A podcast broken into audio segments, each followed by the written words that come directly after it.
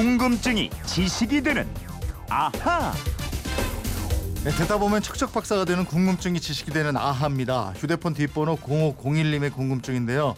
우리 문화유산이 세계 문화유산에 등재됐다는 뉴스 종종 듣습니다. 이 등재는 어떤 식으로 되는지 궁금합니다. 하셨는데 광양에서 박미라 씨가 주신 궁금증입니다. 우리 농악이 유네스코 인류 무형유산 등재가 확실시된다 이런 소식이 있었는데 아마 이 뉴스 들으신 것 같아요. 저도 이거 궁금한데요. 김초롱 아나운서 어서 오십시오. 네 안녕하세요. 김초롱 아나운서는 네. 꽹가리 장구 뭐 이런 거 좀 다룰 줄 압니까? 상모도 아니, 돌려봤습니까? 어떻게 아셨어요? 제가 전통악기 중에 딱 네. 두 가지 만- 봤는데요. 이 꽹과리랑 장구입니다. 아 그랬어요? 예, 요거 좀 쳐봤어요. 오, 이거 참 이게 저 쉬워 예. 보여도 제법 이거 공이 들어가는 건데. 그렇죠. 예, 우리 농악이 유네스코 인류 무형유산에 등재가 되는 게 확실한 거죠? 네, 11월 24일부터요. 프랑스 파리 유네스코 본부에서 개최되는 제9차 무형유산위원회에서 최종 결정됩니다. 이 만장일치로 등재 권고를 했으니까요. 확정됐다고 봐도 무방하고요. 네. 이번에 북한의 아리랑도 등재가 될 것 같습니다. 아, 이렇게 올라가면 뭐 위원회에서 투표하고 이런 거 없어요? 투표 이런 거 안 합니다. 아 그래요? 예, 각국의 최고 문화유산만을 등재하기 때문에요. 합의를 해서 등재를 결정하게 됩니다. 음. 이 사실 문화는 상대 평가나 뭐 상대 비교 이런 걸 하기가 참 어렵지요. 예. 또 갈수록 문화 다양성을 인정하는 추세고요. 또 등재 권고가 이뤄지면 다 등재가 됩니다. 그 지금까지 탈락한 사례도 없어요. 네. 그럼 현재 인류 무형유산에 등재된 유산들 이거 얼마나 될까요?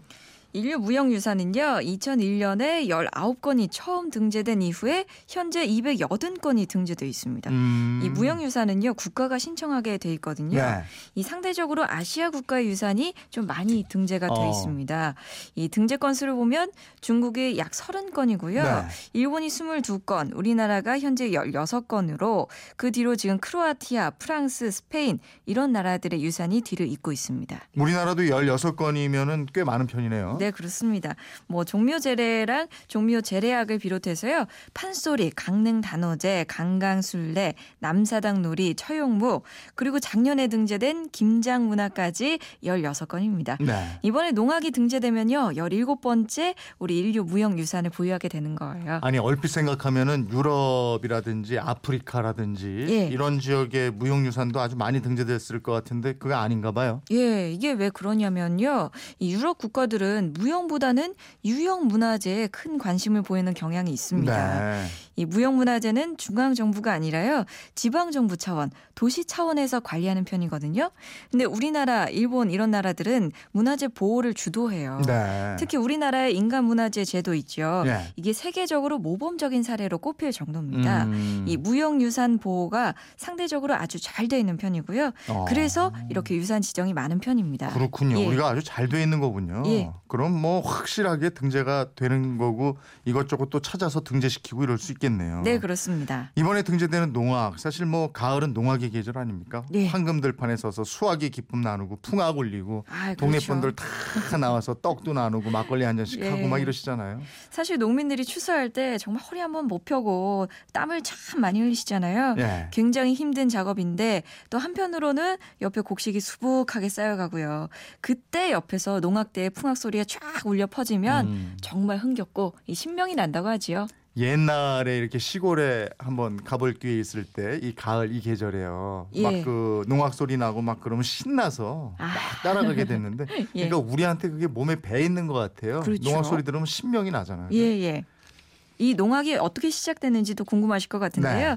이 농악은요, 농민들이 즐기는 음악, 또 농사를 지을 때 사용하는 음악 이런 뜻입니다. 근데 기원은요, 크게 세 가지 설이 있거든요. 음. 첫 번째는 풍년 농사랑 집안의 안녕을 기원한다는 의미로요, 풍농 안택 기원설이 있습니다. 음. 또두 번째는 전쟁할 때 군대를 운용하기 위한 군악설인데요. 또 풍물패의 복장이나 그 지휘 체계 이런 게요. 군대랑 비슷하고 또 옛날에는 군사 들이 주로 농민이었잖아요. 네. 이 반농 반군으로 조직을 해서 유사시에는 또 군인으로 징집하는 제도랑 관련이 있다는 게 음. 군악설입니다. 또 마지막은 불교 관련설이 있는데요. 이 풍물패의 삼색띠랑 나비춤 같은 거 있죠. 예. 이런 게 불교적인 요소라고 해서 불교랑 관련이 있다는 설도 있습니다. 아 그러면은 이게 이제 설만 쭉 얘기하신 거잖아요. 예, 예. 그러면 분명하게 언제 시작이 됐다 이렇게는 알 수가 없는 모양이네요. 네, 그렇습니다. 이게 또 한글같이요, 뭐 만들어서 반포한 게 아니니까요. 네.